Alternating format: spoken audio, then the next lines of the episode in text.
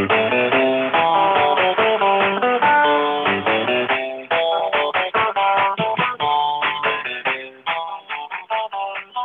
afternoon, LDB. We are back with another podcast. I am Chris Schutzer. I'm joined by my three uh, league mates here. We've got our, our commissioner, co commissioner, I should say, Matt Starr. Matt, say hi. How's it going, guys? And once again, we have uh, Sean Crean and we have Michael Becker. Sean, say hi to everybody. Hey, everybody. Hopefully, you could hear that music this time. We're pretty excited about our John Fogerty edition. Yeah, and Becker, we're not going to make you wait five minutes to talk this time. How you doing? Doing great. I'm doing great. Awesome. Uh, well, folks, we are true to our word. We're, we're trying to do this once a week, and we're very excited with our with our content that we've got planned for you today. Um, as we promised, we said we were going to make this a show where we were going to try to let you guys get to know us and hopefully eventually get to know you all better as well. And what better way to do that than with some silly icebreakers?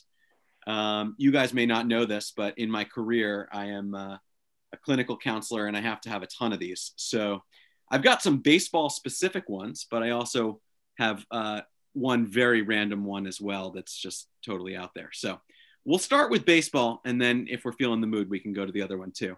Um, Sean, I'm going to start with you. I'm curious to know it's a two parter. Who is your favorite player from when you were growing up uh, that you enjoyed watching? And what is the most overrated or underrated baseball uniform? Pedro Martinez, for sure. I still remember like sitting in the car listening to sports talk radio when the Red Sox traded for him. Very exciting moment in my life.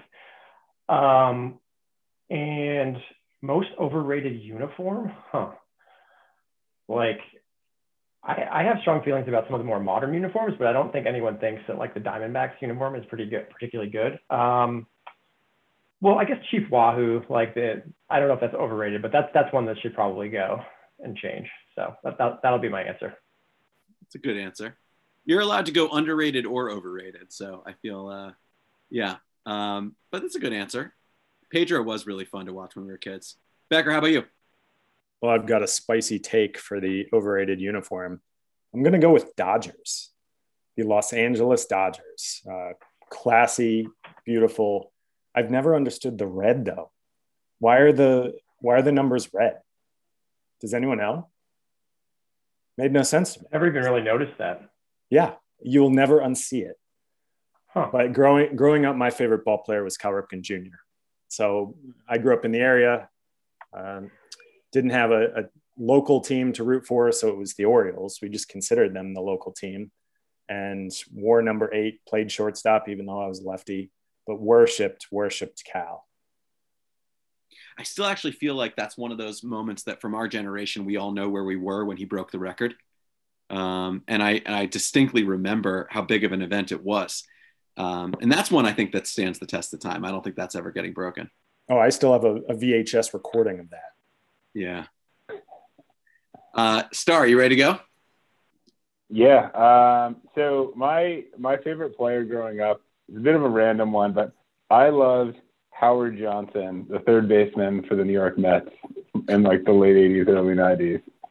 He was amazing um, and does not get a lot of love, but like you know, it's a pretty good player if you go back and you know he had a few few really good years and uh, I don't know, it captured my attention. My first ever professional sporting event was uh, a Mets game at Shea Stadium in I want to say '88 probably when they were like kind of at the height of their powers. Yeah, those are good Um, answers. In terms of in terms of uniforms, uh, I, I'm also gonna gonna harken back to my youth. I love and I still love the the White Sox uniforms. Uh, I think they're maybe a little underrated. Uh, the, just the black and white. I remember when they changed from that like weird gray, dark blue thing to that black and white as a kid. That was the greatest thing ever. I, I had like no tie to the White Sox, but bought a White Sox hat just because I loved the the look, and also Frank Thomas. Yeah, great. What about you, Chris? great takes on all these. Uh, my favorite player when I was a kid was Willie McGee. Um, I don't know if you guys remember Willie McGee quite like I do. I was devastated when he got traded to the A's. Uh, but he had, you should all go back and watch it. He had the best uh, batting stance, like just the one that like as a kid you wanted to emulate, where he stuck his butt out like as far as he possibly could, and it was just very dramatic. Um, not much of a power hitter, but and he had the bat. He had the bat like straight up in the air too, right? It was like it was a weird, it was a whole weird thing going on there. Oh yeah, it was so fun to root for Willie McGee. Um, and then in terms of uh, uniforms, actually, Becker, I'm going to be honest, you, you stole mine. I was going to say the Dodgers is overrated, but I was ready, knowing I'd be fourth with a second take, and and it's the Pirates. I think the Pirates are also overrated.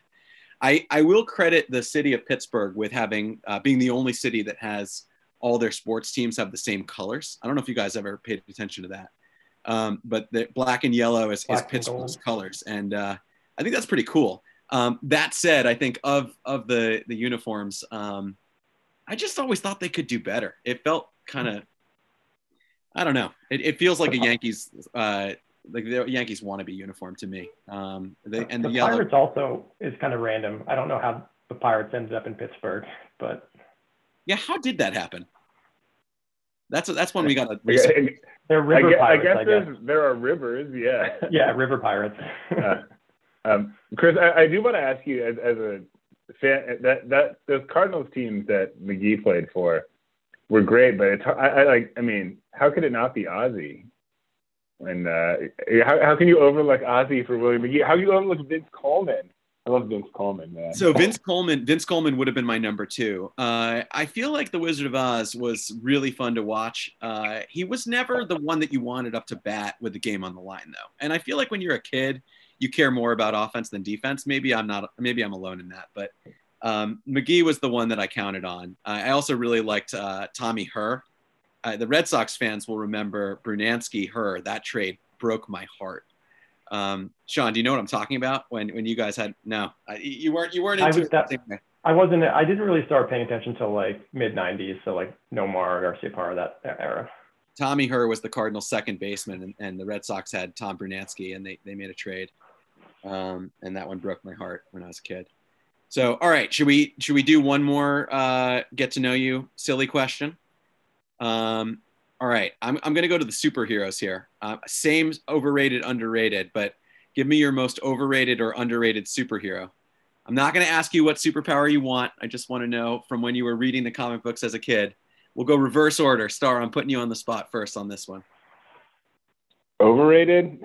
A Batman is like extremely overrated. I never I never really understood the love for Batman. Um, you know, he has no powers. He's kind of a dick. Uh, he's like basically a fascist. Uh, I'm gonna gonna say no bat no no on Batman.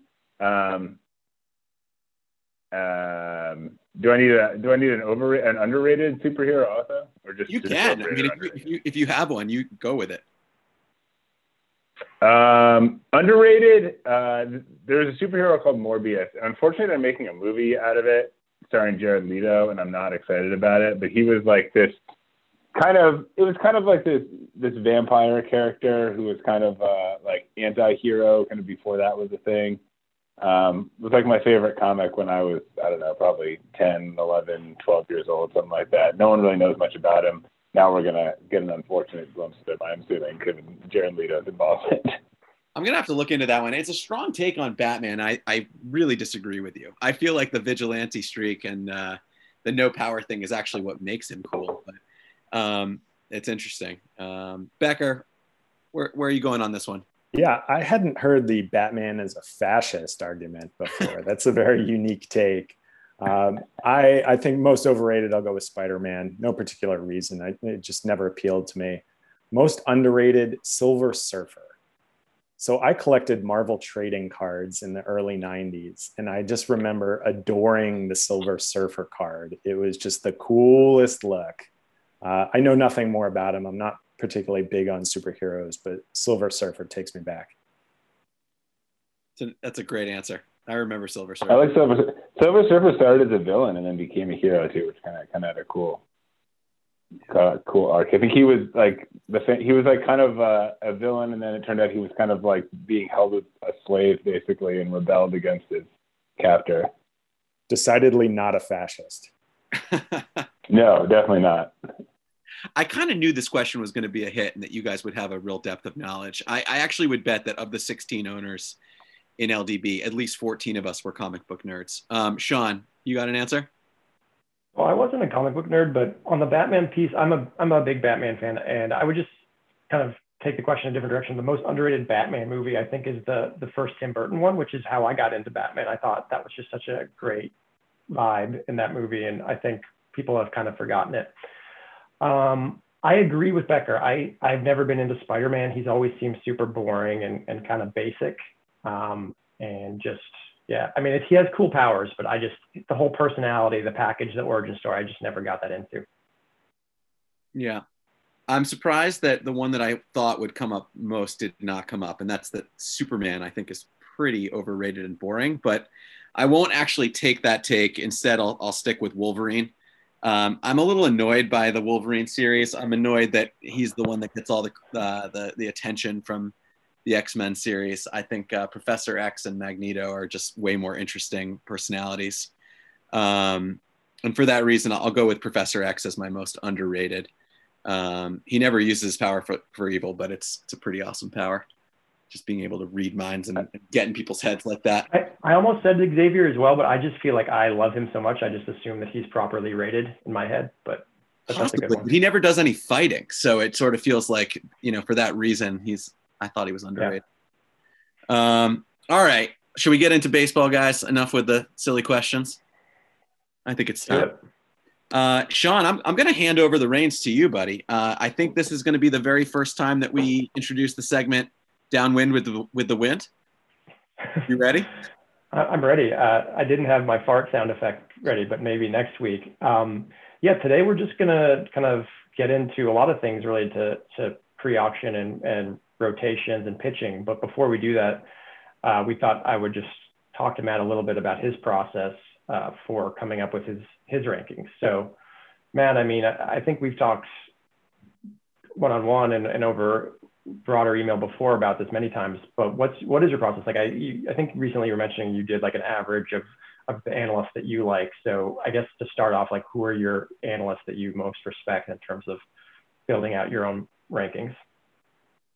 Uh, in in terms of pitchers, I, I mean, I, I, I kind of do it different ways for hitters and pitchers. I kind of have like different processes there. But if we're talking about pitchers, uh, there's a few guys. Um, you know, Eno Sarris is probably like my my number one. Uh, I mean, that guy's just so in the weeds on pitching these days, and you know, basically helped come up with a, this command, this stat for tracking command, um, which has been kind of evolved and, and turned into something pretty special over time, and it's shown to be pretty accurate as, as you know a stat that's or, or a skill that's pretty difficult to quantify. Uh, something that they've they've worked on and try to figure that out. So I mean, just the, the fact that this guy was like so dedicated to evaluating pitchers that he like helped build a new stat to evaluate kind of the unquantifiable aspect of pitching is pretty telling. I mean, he's just he you know he's he's so into he's much more into like how pitches move, how pitches work together in ways that like I think other other analysts just are not on the same level. So he's kind of my go-to guy. But the guys at Pitcher List uh, are, are great. Alex Fast, Nick Pollack um, do great work, and then and then the the Fangraphs guys, Paul Sporer, Justin Mason. It's it's really that group of people that I pay attention to. I don't really care. And nobody else really, I think, is in the weeds in the same same way that those yeah. guys are. And so when it comes to pitchers, it's kind of that that those five guys. Yeah, I, I love Eno Sarris as well. That's kind of why I subscribed to the Athletic when he left Fangraphs. Is like, okay, I need to read his stuff. Um, yeah, the command plus metric is interesting. Like, I it's kind of complicated the way they come up with it, but I, I, I remember reading about the methodology before and being fairly persuaded by it. Um, and I like, you know, he's just very good at translating the analytics to a, a lay audience, and it's interesting too because he's he's even covered the trends of within clubhouses and and teams like the the growing role of, of the, the person that takes that analytics from the front office and translates it to the players. Um, and he's had a bunch of funny articles where he goes and p- talks to, to various pitchers about their kind of advanced metrics. And some of them are game to talk about and some of them aren't. But I've always enjoyed the various ways that he's covered the evolution of pitching over the last 10 years. Um, so, okay, so I think one thing that you talk a lot about in your rankings is, you know, the front line, you kind of point out whether someone has a good SP1, SP2, and then and then talk about depth. So tell me a little bit more about how you weight one versus the other, because I was reading something recently at Baseball Prospectus, and and they were analyzing like the different tiers and the, the current I guess orthodoxy that's emerged is that you know you want to you want to get one or two top guys early on, and then towards the middle rounds it starts to become more of a dart throw. And and and so is that more of a portfolio play? How do you think of how do you think of the depth piece? Yeah, I mean, I, I think I think front end pitching is definitely the most important thing. Um, you know, I, I think I think I tried to when I tried to figure out when I tried to do the rotation, I kind of tried to basically price everybody's uh, pitching staff and kind of seeing like, okay, what would it cost to like build this pitching staff in this auction? And that was kind of what was driving that. But obviously, you know, like the you know, an ace pitcher is worth like seventy, you know, so let's say seventy million. So that's that's the same as like a top, you know, 10 to 15 guy plus like a top 30 guy. So like, you know, Gerrit Cole or Shane Bieber or, or especially DeGrom carry a lot of weight on their own, which I think the, a lot of the criticism I feel like that people gave me was like that I ranked the teams that had those pitchers higher than they deserve to be. But in my mind, like those guys in particular are so far ahead of everybody else. There's there's three guys who are just like miles ahead of everyone else right now. And then you kind of have this group of, and then and there, there's pretty clearly tiers. There's kind of like another tier of like, you know, 10 to 15 guys, and then like maybe another tier of like 20 guys, and then it kind of becomes a free for all. So it's like the the teams who had guys who were had multiple guys who were in those first kind of three or four tiers of players. I think that's really what carried the most weight. And like depth is important, but like depth of top 50 pitchers is a lot more important than like having a bunch of guys who are, you know, just guys, uh, which isn't all that valuable. so I think, I think you and I could probably go in a little more depth on like, cause, cause I find the, the depth thing is interesting to think about because I think when you, for me, like once you go past like the top 30, it, it can be just like your bias, like any, anyone's personal bias, like a player they like or don't. For me, like what I get impressed by is when I see a bunch of guys in that in that kind of tier because it's to me it's a lot about portfolio approach at that point. Like whether you know two out of the five guys you have bust and then the other three are good or if it just gives you those options to play matchups over over the weeks and you don't always have to rely on one of them if they have a tough team against them.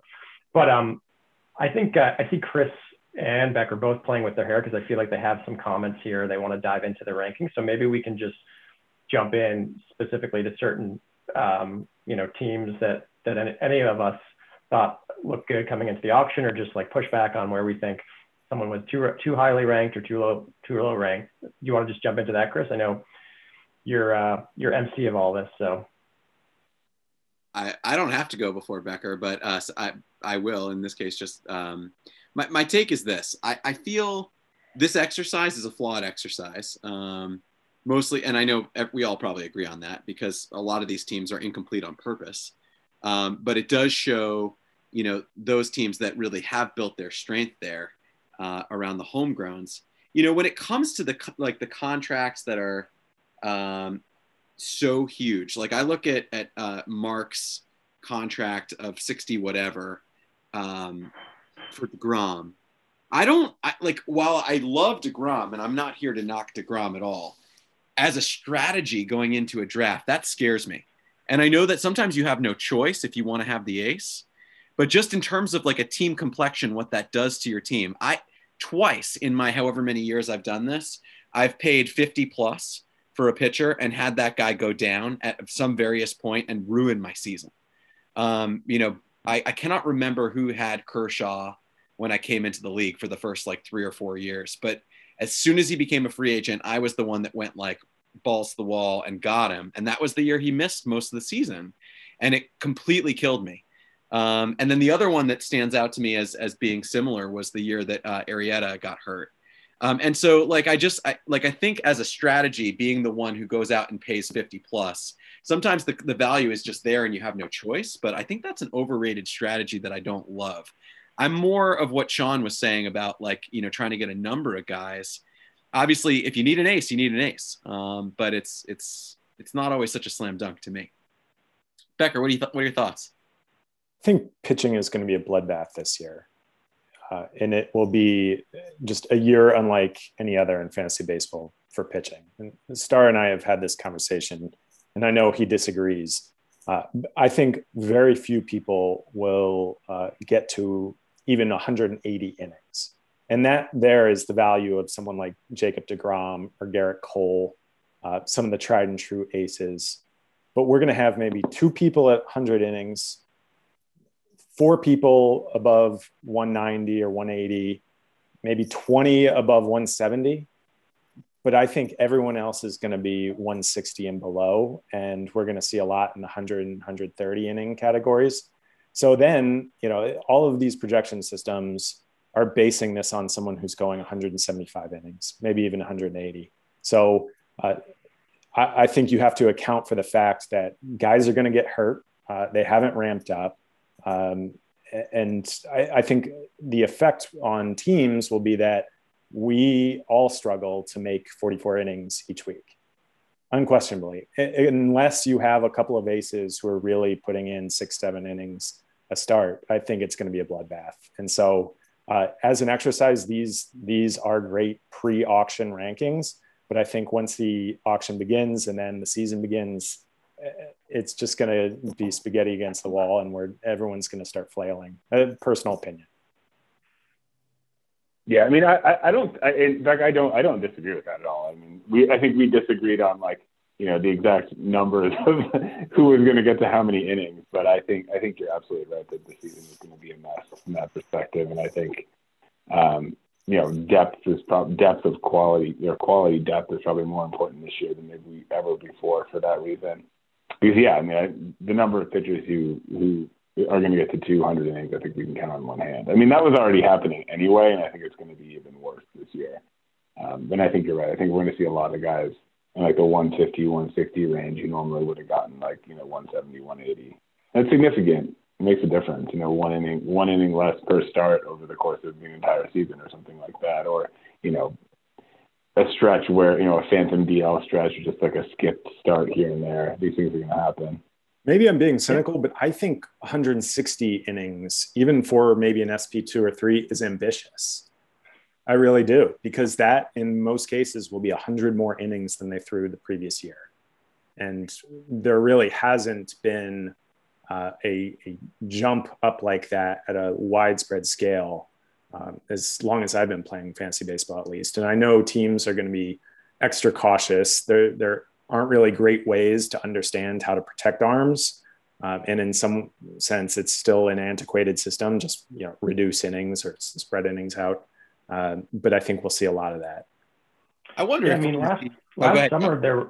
No, I was just gonna say. I mean, I, I didn't follow up at the end of the season, but I remember like by two thirds into the shortened season last year, there was like a, a huge, like a hugely hugely abnormal number of injuries to pitchers just last year, given the disrupted um, spring training and just the, the, very long break. So it'll be interesting this season. Like I think some teams will um, intentionally limit those workloads, and then some may not. But but there may just be more injuries to those pitchers, and that'll that'll be the other way that we'll see the the, the innings drop. But um, yeah, I mean certainly for younger pitchers, like I'm excited about Jesus Luzardo, for example, on my team, but I don't know. He may only get like 130 innings, and I can't say that doesn't impact the way I think about promoting him. Like I think I have to promote him, but I'm like, oh man, I'm not. I'm probably not going to get like a real full season out of him. What I I'd like to to bring up. Oh, oh go ahead, Chris. Sorry. Uh, you, what I was going to say is that I really I really do think two quick things on this. I really do think we're going to see a differentiated approach between the teams that are in it versus those that are out. You know, the Dodgers have clearly put a stake in the ground for the way that they handle pitchers, but I think for some of the teams that really have to uh, time their their their talent, they may push in a little bit more and let their guys go a little bit um, if they really do think that they have a shot to win something. Uh, versus, you know, the teams that are more in the building stretch, I, I think they'll protect their guys and make sure they don't uh, risk injury any more than they have to. So maybe more than other years, Becker. I agree that that we might see that.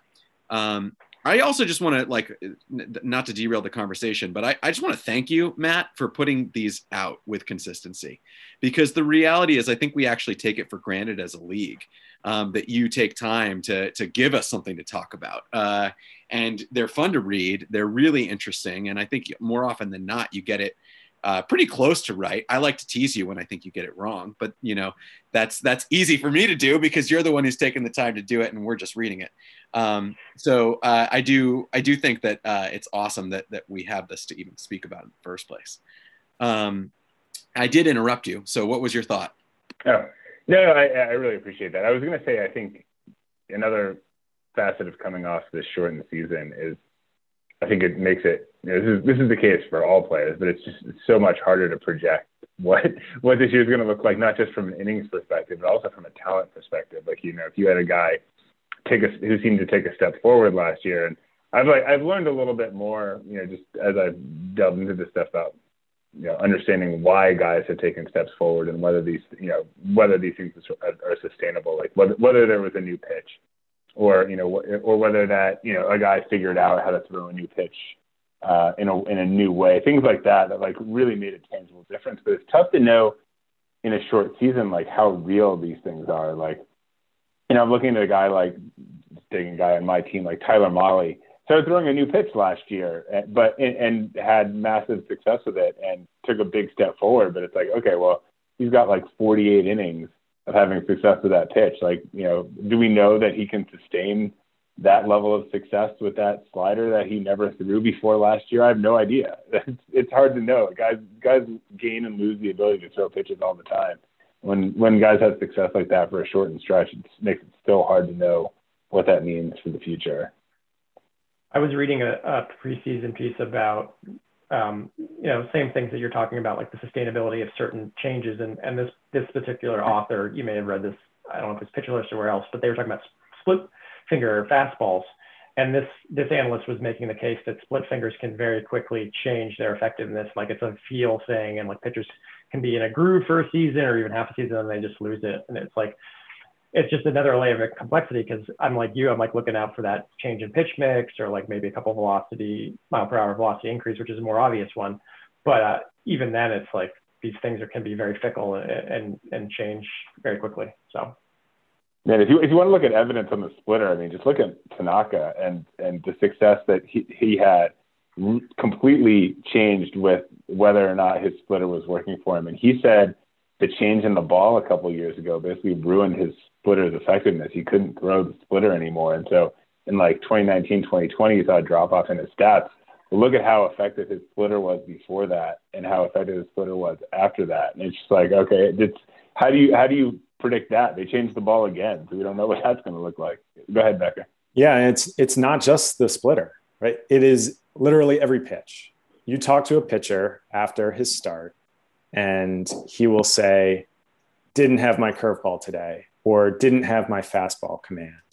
And in aggregate, over the course of a season, that can correlate to what you see on Baseball Savant. But on any given day, they can learn within the first you know 15 pitches whether they're going to have a feel for a curveball or a slider and if they don't they're going to try to do what they can without it so suddenly that hot new pitch is uh, you know now you're left with fastball slider so another yeah, a um, perfect example of that. Oh, oh, oh, go ahead, Sean. No, no, no, go, go, start, go. I was going to say a perfect example of that. One of the one of the pitcher list guys, uh, I came up with stats for Pollock wrote a piece on Zach Eflin on on this exact issue, and at Zach Eflin going back to the start of 2019, from start to start, either has the curveball or does not have the curveball. It's like very clear, and he had he had what appeared to be a big breakout in 2020 well, that was because he had 12 starts and he had the curveball on like eight of them. And so that made a huge difference. But over the course of the season, is he going to have that curveball two thirds of the time? I think that's that's tough to know, and it's tough to buy into like a you know eight starts, eight out of twelve good curveball starts for Zach Eflin. It's kind of hard to, to buy into, especially given the nature of that curveball, which is like a slow, you know, 70, 78 mile an hour kind of curveball. Yeah, I was just gonna jump in, like, and and even beyond this stuff. I mean, uh, one of the things I love about baseball in general is just like the the different levels of analysis you can bring to it. And once you think you discovered one thing, there's someone coming out with some new, innovative way to to look at things. And there's another um, athletic author I like called uh, his name is Al Melchior, I think. I don't know how you pronounce his name, uh, but he has recently been doing research on just the density of air, air density, and how it affects teams who go from one uh, you know, if you if you look on the west coast, there's this um, marine layer, right, which impacts the the density of the air and the way the ball travels, and, and there's a noticeable effect on all those ballparks. But this this guy just kind of puts out data looking at basic weather forecasts, and he's like, okay, well, this team is traveling away from a dense dense air environment to a lighter air environment, and and so he kind of throws all this different uh, projections at it. And you know, I think he's still working on it, but there is something to be mined there, and some of this is better for DFS, but you know, there are certain pitchers that that that will that will be hurt by it, by, by that sort of impact. And so I don't know. I just, I just I never get bored seeing the latest newfangled data source that someone wants, wants to throw at these challenges. Chris, you wanted to say something? It's I love reading this stuff. Uh, I think we're all like sort of onto the same stuff right now, and and it's it's fun. I feel like we're in a new age of understanding pitching. One thing that really I'm waiting for uh, I wonder if any of you have thought this as well, is uh, when are we actually going to see management in baseball take a quicker stance when a pitcher does not have something in warmup? To your point, uh, Matt, about Eflin, how many two pitch pitchers are there that really, when they don't, you know, take your take your Jack Flaherty. Jack Flaherty is dominant when he has both his slider and his fastball. If his slider's not great, he's going to get shelled. Like he'll give up two home runs at least on the fastball those games because the other team figures it out. Those are the ones where where he's he's not going as well. Um, you can name your your two pitch pitchers and the risk that they run with that. Why is it that we don't have you know some analysis happening on the fly in warm up so that a team can be like, eh, he doesn't have it. We need to have our long reliever ready to go in like inning three to take more of like the the playoff style baseball approach to not let a guy totally get tanked and ruin a game. Becker, I see you nodding. Are you with yeah, me? Yeah. So no, I'm not. I, okay. I, think it's an interesting thought. I think there are a couple maybe strikes against that, or not strikes, but why it doesn't happen in practice. One, guys can figure it out. You can. I, I have heard pitchers say that I had the worst kind of bullpen, um, you know, of my life, and then all of a sudden I threw a no hitter. Now it doesn't happen often, but um, a, a, poor bullpen session before the game does not necessarily mean that you're going to get shelled. Um, second, I, I think uh, you, the managers at least consider who's pitching the next day and who's pitching the following day and the day after that. And so if one guy gets pulled for that very particular reason, it has a cascading effect on the rest of the staff. And I think that's that's probably the biggest impediment. Yeah, I was going to say the same thing. I mean, I think it's just hard to have the agility managing a team to have the pieces you can plug and play like that. I mean, teams like the Rays that have been experimenting a lot more with openers and just have a lot of pitchers that can go a few innings. I mean, they're probably the best placed team of all to do something like that, Chris. So I would be curious if they are paying attention, uh, you know, in those bullpens and saying, okay, maybe we'll throw this guy tomorrow and we'll swap in the other guy today. Starr, you want to say something? Yeah, so I, I think this is yet another. I mean, we talk about the value of guys having multiple good pitches, and I think, you know, I, I think of a guy who I've watched pitch a lot since I've really been paying attention to this kind of stuff, and that's Max Scherzer. And you can really go out and see him on any given start. Like you can tell, like he'll throw, you know, maybe he'll throw a slider or a curve, and he won't like it, and he'll just be like, "All right, I'm not throwing that pitch today." But he's got four other pitches that he can fuck around with and still get guys out with. And you can see the approach. You can see him like shelve a pitch, you know, in a, in the first inning and just will never will not come back to that pitch. And if you're if you have five pitches like he does, five legit pitches, it gives you the flexibility to do that. Where if you're like a two pitch guy, it can make it a lot harder to succeed when one of those two pitches isn't working for you. All right. I think um, we should just put our stake in the ground here if you want to. Becker and Sean, Matt obviously put out his rankings. A number of things have changed since he did that. Molly switched clubs. Um, I believe Caleb Smith was not kept, and that was somebody that Mark had. But for the most part, we can analyze this. Do you want to uh, take a stance on anyone that you think that Matt over or under ranked here?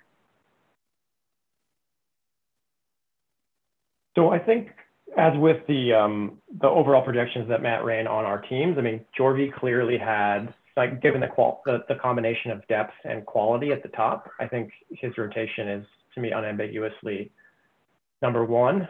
And then I think it's kind of pick your poison after that. Like one thing that Matt and I have talked about offline is just how do you think about injury risk? When I look at Brophy's squad, I love Yu Darvish and Clayton Kershaw, but both of those guys scare me. Uh, like I assume Kershaw is going to miss a few games with back tightness. Darvish has been phenomenal recently, but I don't know. You can never trust a guy with that injury history. But at the same time, I mean, if you look at you know Sarris, who I also rely on a lot, as I said, he tries to build in injury risk, which he pulls in from Jeff Zimmerman, who's mostly a, a Fangraphs guy.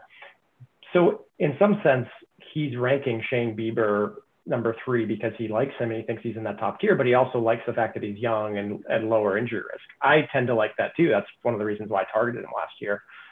Um, so for me, I mean, you know, just to throw in a little rivalry in California winter, I think I would take, I certainly take my top of the rotation over Brophy's, uh, just given lower injury risk. Um, but, you know, it's the depth piece as well. Like Brophy has a lot of depth there. Um, yeah, I mean, Carlos Carrasco going down, I think, knocks Star's rotation down a bit. But again, it's sort of like, it's hard to know. And um, I think if we're trying to really project pitching and not just the rotations preseason, I mean, you have to look at people's approach midseason? Are they active on the, the wire? Like, well, how do they approach um, the back end? How do they normally acquire their depth? And so that is also hard to predict, but I think some some teams may be a little more active there, and you maybe would bump them up in terms of your projection for for in season performance. But that's hard to do on the list preseason. The only complaint that I have about the rankings is that I, if I were star, I would have put my team last. Uh, you know, right now I have nobody. I have Eovaldi, and I will probably promote Singer. Um, but other than that, the cupboard is bare. And I, I fully expected from some sort of information on Framber Valdez. And um, in fact, had you asked me four or five days ago, I would have told you I'm keeping him without a doubt. So this was very much kind of a late um, shift. I didn't believe it when I first heard that he would be out for a year. And I thought that was such a good contract that even if he misses the first two, three months while his finger is healing, it, would still provide value this year and the next. But just to not hear anything uh, scared the hell out of me. And so I don't even know what to think of that. Um, but no, I, I got nobody. I'm in, I'm in trouble. I'm in big trouble. That was a tough break, no pun intended. And uh, I, I felt for you. I, I, I think you made the right call for what it's worth. I, I don't think there are many people that were willing to, to uh, offer that one contract. It's to me, it's less about does he come back and, and does it present value? It's more that you only get to keep five guys. And so if that went belly up, it would have been a, a substantial loss to have not gotten somebody else. So I, I, personally think he did the right thing there. Um, I, Matt, I, am not going to say I think he did it wrong. Um, I think he did a very good job. The one, uh, you know, I'm going to stick to my guns of saying that it's it's not so simple to do this without looking at the, the dollars attached. And for that reason, I think that Josh deserves a lot more credit than the eighth spot. So it's, you know, it's going into the draft. I think you have it right in terms of who has the position that I like the best. Josh would probably go up into the top three for me because he's got so much money. And the four guys that he has uh, are all really good bets that I like. I mean, I, I keep waiting for Walker Buehler to be uh, forget, you know, a top 10 guy, like literally number one. He's going to have a year somewhere in there where I think he will. Um, and then I think to, you know, to have Mike Soroka coming off injury is that's a good bet that I want to have as your fourth pitcher. I mean, there's a good shot that that guy's a top 15 pitcher this year. So um, I just think in terms of having 150 million in the bank to be able to go out and pick his guys, pick his spots, and the four that he has, um, when you look at it from both the angles of financials and who is already on team, I think Josh is in a great spot. Um, yeah, I mean, uh, can we just assume that he's going to max on next? He's going to match on next year or whatever that price is. It seems pretty obvious. That's where that's going to go. So we can kind of just pencil in next year to Josh's squad, probably at 55 million or whatever he gets. That's probably right. I mean, I, I, I can't envision him doing much else. Uh, but he needs a lot. He, he, could use some hitting too. I mean, he's his team's in great shape. He's one of the favorites, and there's a good reason for that. So, um, all right. I, I wanted to touch on the injury piece real quick, Sean. And you know, you and I talked about this a little bit, but I just wanted to. I, I you know, I think the injury risk piece is, is very important, but I think also tough to factor in for me, just because pitcher injuries are just such a fact of life. It's like kind of hard to. I mean, there's certain guys who are like obvious. Uh, you know, I'm not going to rate like James Paxton. You know, I just assume James Paxton's pitching 100 innings. That's like that's like his ceiling.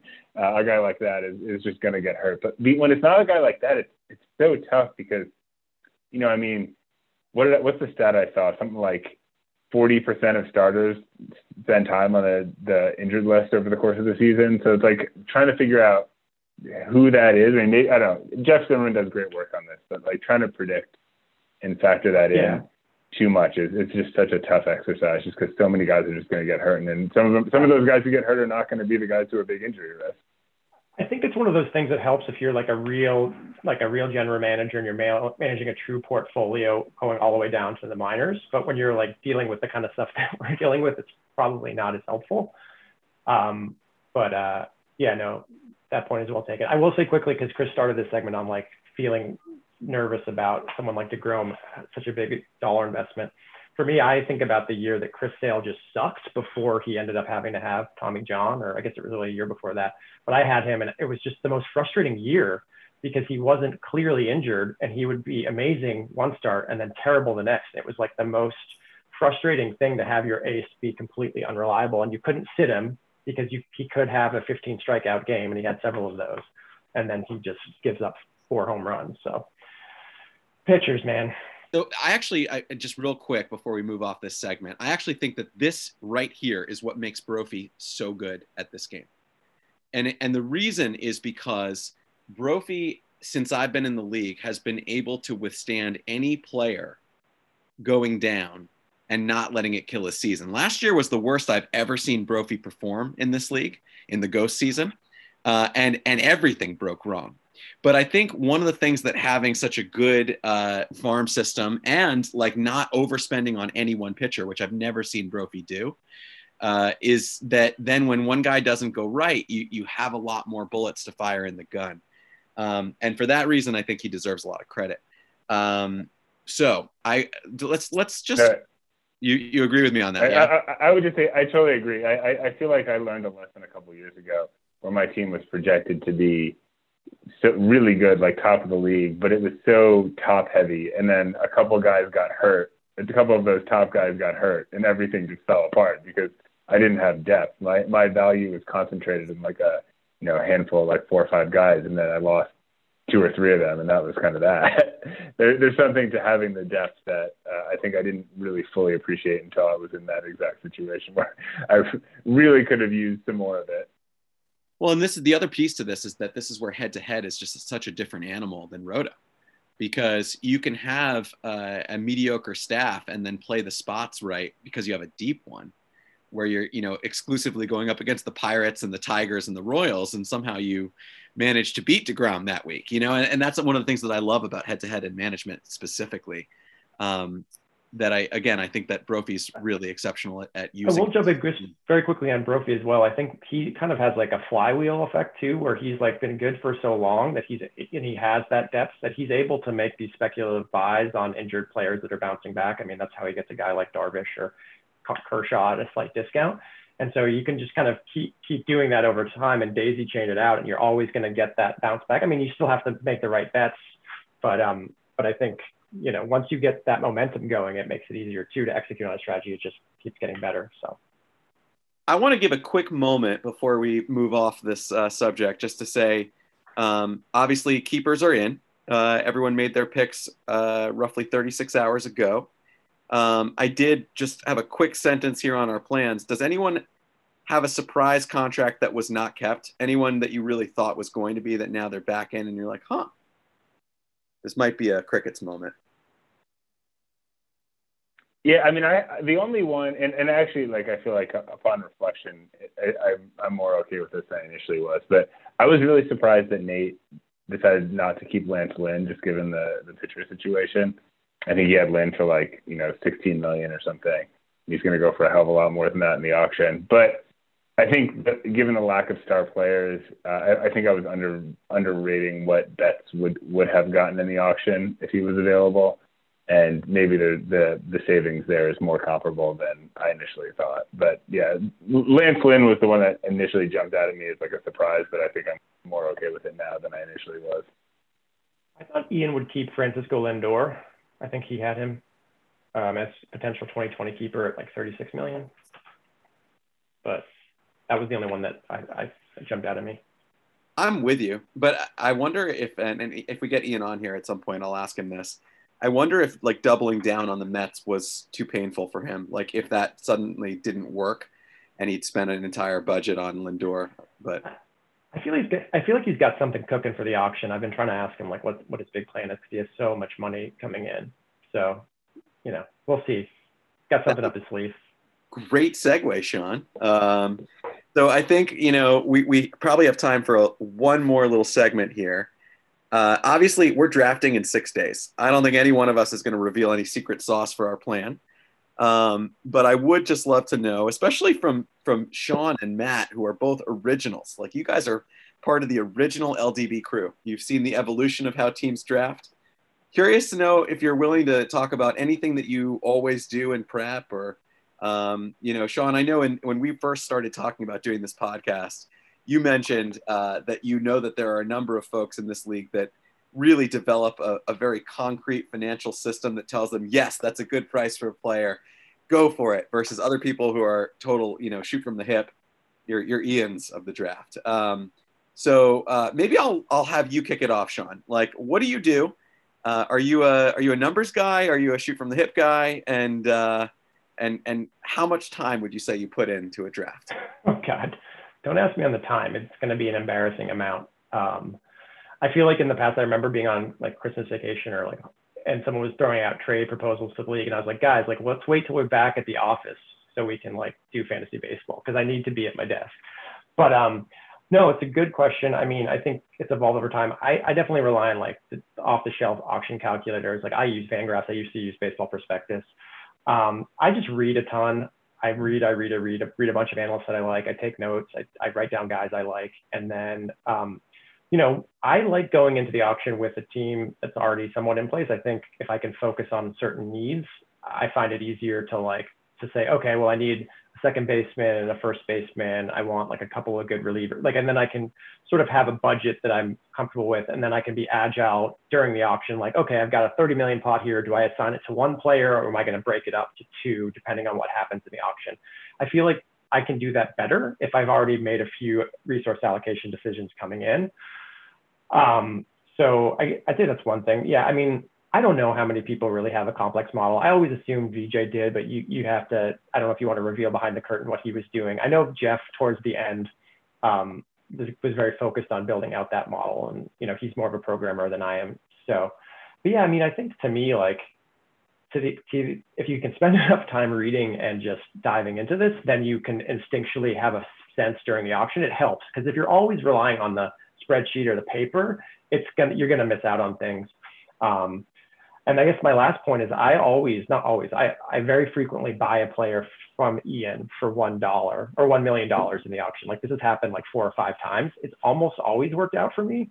So Ian and I have a very good relationship on stuff like that, and uh, I look forward to to that uh, on Saturday usually when he's like two thirds the way through his bottle of whiskey, that's when you. you I do not understand how he does the data entry and auctioneering and drafts a team. I do not understand it. And manages to spell Manaya correctly. it's the it's the American gift. I I don't know what to say other than it's super impressive. But um, yeah, no, listen, Sean, since you brought it up, VJ is incredibly skilled at this. Um, I have been flying largely without his incredible models, uh, although for the last couple years, although he did do one. Um, uh, I can't remember if it was last year or the year before. He's able, he's a wizard. He's able to do a lot of stuff really quickly. And I think the advantage to being a, a stats driven person is that you, you assume that you know less than the market, right? And so if you can get uh, enough of a market sense and plug it into a machine, uh, it takes the personality out of it. Whereas I have always been the one who makes the mistakes of being like, that's my guy this year. I, I, I will tell everybody right now, like last year, despite having a team that I was really proud of, I made one colossal error, and it was that I decided I was going to draft Clevinger weeks before the auction. I went out and got his RFA rights. I was like, he's my man. I'm getting him. I don't care what happens. Like, I will leave the draft with him. And I think there's a huge flaw to having that type of attitude. And, and is far better at that than I am. I, I, I just I don't want to say I told you so on Clevinger, but I, I I was I was like Clevinger's an injury risk waiting to happen. It, he's gonna break. He's gonna break, and he broke. And it broke my heart. I mean, have you watched have you watched that guy pitch? Jesus Christ! It's like the most violent pitching delivery I've ever seen in my life. It's just like, okay, yeah, he's gonna he's just gonna get injured if he's gonna throw the ball like that. It's there's no other way. It is true. Becker, I, would like to hear. I'd, I'd like to hear what you think. Uh, what your thoughts on this? Um, your strategy now being in the league for a few years. Yeah, so it's grown exponentially. I spend way too much uh, of each day reading and tinkering on spreadsheets and making little notes in the margins. It wasn't like that when I first joined the league in 2018, and it's not for lack of caring. Um, I think the one league that I was in and had been in for 10 years was a 10 team home league with some law school buddies. So, and it wasn't AL or NL only. It was simply just like, you know, let's do it live. And it didn't really require a lot of prep because you could pick up a guy off the wire and, and nobody was uh, quite as, um, you know, fervent about that league as, as probably the, the least interested owner is in this one so it was a, it was a whole new ball game when I first joined, and I learned that very quickly. So uh, what I learned is I had to be a lot more prepared. And this is going to sound dorky, but uh, preparing for this draft in this league reminds me a lot of studying for law school exams, where I got into law school and I'd been, you know, a decent student my entire life, but I just kind of showed up thinking that I would make some sort of outline and I would just like crush the exams in my first year of law school, or at least first semester. I just I did terribly, and I was like, oh my god, like I, I thought I knew what I was doing. What am I? How do I fix this? And the best advice I ever got at that time was you have to literally live and breathe the subject matter and kind of like think about it and be able to talk about it. And uh, yeah, I feel exactly the same way with this league where you really need to know who the the seventh pitcher um, on the starting staff is, or you need to know the 26th guy, or the guy who's battling for the 26th spot, amongst others. So it, it's it, it's a type of depth and understanding that I lacked before, but I feel I feel like I've I've quickly made up that difference to the point where I'm I'm really excited about it. I, I, I will not I'm not going to be unprepared. I know that for sure. Matt, you want to make any comments on this, or are you going to keep your secret sauce in the soup? Yeah, I mean, I, I don't, I, I don't feel like I do anything particularly notable or special anymore. Though I do have one thing I used to do that I think is funny that I'd like to share in a sec. But I mean, yeah, I, I rely on auction calculators, particularly projections. I think for hitters, not so much for pitchers, but I think for hitters in particular. Um, it's just it's pretty easy to do. Just go that route, and you know, try to pick a few guys that you maybe like a little bit more. Um, for pitchers, I, I try to more rely on the the analysts, like the you know the you know the other guys we talked about before, um, and their insights. Projections tell a story there, but I feel like projections for pitchers that are anything other than like very established are are gonna gonna whiff. Projections, especially on young pitchers, are just all over the fucking place and just hard to make anything of. So. Um, I like a couple things I like to do. I like to make a depth. I, I go through. I go through every year and I make a. I go through every team's depth chart and like like you said, like you're saying, make sure I know like who the 26th, 27th man is on every single team, so I don't like miss somebody. I want to like make sure I, I read through like every name on every team and like know something about those players. I think it's a little tougher when you get to like you know the eighth guy in the bullpen or something like that. But um, I, I, I do that, and I think just but like Sean said, just I, I read so much. I listen to a lot of podcasts. It's a lot of it's just like stuff that I just pick up over the course of the year.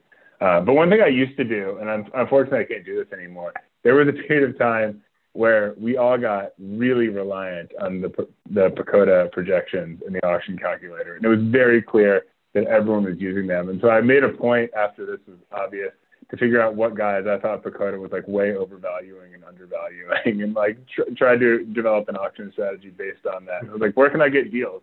Who is PECOTA overvaluing? Uh, or, or who's looking at undervaluing that I think I can get for a steal, and like really targeted guys like that. That's the nice thing about the Fangraphs auction calculator. You can use a bunch of different inputs. Yeah. Right. Exactly. Matt, I gotta say, like what you're what you just said, it reminds me so much of the group think that our league has, where we're clearly listening and reading the same, listening to and reading the same stuff.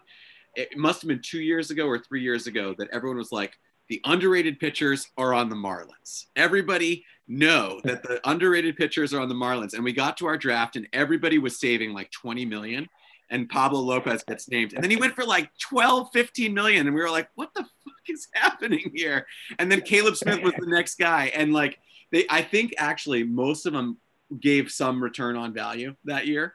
But it was also, it just, it sort of oh, like, it, it led me to think like, who are the names that we're not hearing about because of the groupthink that's happening among analysts? So um, it is really fun. And uh, we had that a couple years with Danny Salazar. I remember. I feel like one. I feel like I had the buyer's remorse where I got him for like 24 million when he was not even a guy yet. Like he was all speculation, and then he blew up. And then someone got him the next year. I want to say it was Jorby, and he got him for like 16 million, and it worked out really well.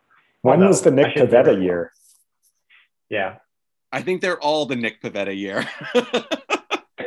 I will say, I will say, Chris, like I haven't really. This is the year, guys. This is the year. I, I, I'll. You may see me bidding on him in the bargain basement, but don't bid me up, or I'll be mad. Um, I was. Can, on can I tell you one thing quick? One, oh, oh, yeah, go ahead. Oh, go ahead, Sean. I, I, I, there's something I wanted to say earlier. Uh, Pivetta is a perfect illustration of this because we were talking about Command Plus earlier and the, the Command Plus metric, and Nick Pivetta is a perfect example of the kind of guy that I think Command Plus tells a great story about, and that like I never realized that like you know guys have pitch, guys have great strikeout rates, they have great walk rates, um, they miss bats, and like why why can't Nick Pivetta succeed as a pitcher? And it's because the guy can't control his, or he can't command his fastball. That's like it, fastball command is like this incredibly important thing that I did not understand, and I realized that like all these guys you're like, oh, bad luck, that high BABIP, you know, high home run rate it's almost always like you go to the command plus metric, they have bad command. So they can't command their fastballs. They don't necessarily walk guys, but they're just throwing fastballs in the middle of the zone and the ball's getting crushed all the time. They don't have either the fastballs don't move or they can't throw them where they want them to, to throw them. And that makes that and Pivetta is a perfect example of a guy who cannot command his fastball. Yeah. And just throws say, meatballs over the middle of the plate. On that point, I mean, for me, whenever I see a prospect pitching prospect who's rated highly in his command, like that always gets my attention because I think most of the guys we're seeing at the top of these lists have plus stuff and some really good pitches, but they often do not have the command. And it's like a, a hope and a dream on some of them. So it's the hit tool equivalent, right? Yeah. You know, you can right. be Jazz Chisholm and, and hit a ball 440 feet, but if you strike out 35% of the time, you're not going to have a job. All right, guys, I think we should start wrapping it up. Um, everyone's got prep to do. Listening to uh, a two hour long podcast instead of a one hour long might cut into that free time. So uh, I enjoyed this conversation. Uh, hopefully, we can do it again next Sunday after the draft and we can start breaking down teams. Mm-hmm. Um, and uh, yeah, I look forward to it. Any last thoughts before we close out? I want Sean to play us out with some theme music. Yeah, let's let's do it. I was just gonna say I was laughing at Becker's point on the 10 teamer and thinking about the time my cousin, who was like 10 at the time and in a league with his dad and his brother and like one other person, was like listening to me talk about my team and just like telling me how terrible it was. And I was like, kid, you're in a four teamer. but um, but anyway, yeah, let's uh let's listen to the sweet sounds of John Fogerty one more time and let Starr wants to say something as as it goes. All right, then I guess you do that, Sean. We'll see everybody next week. Yeah. See everyone on Saturday morning.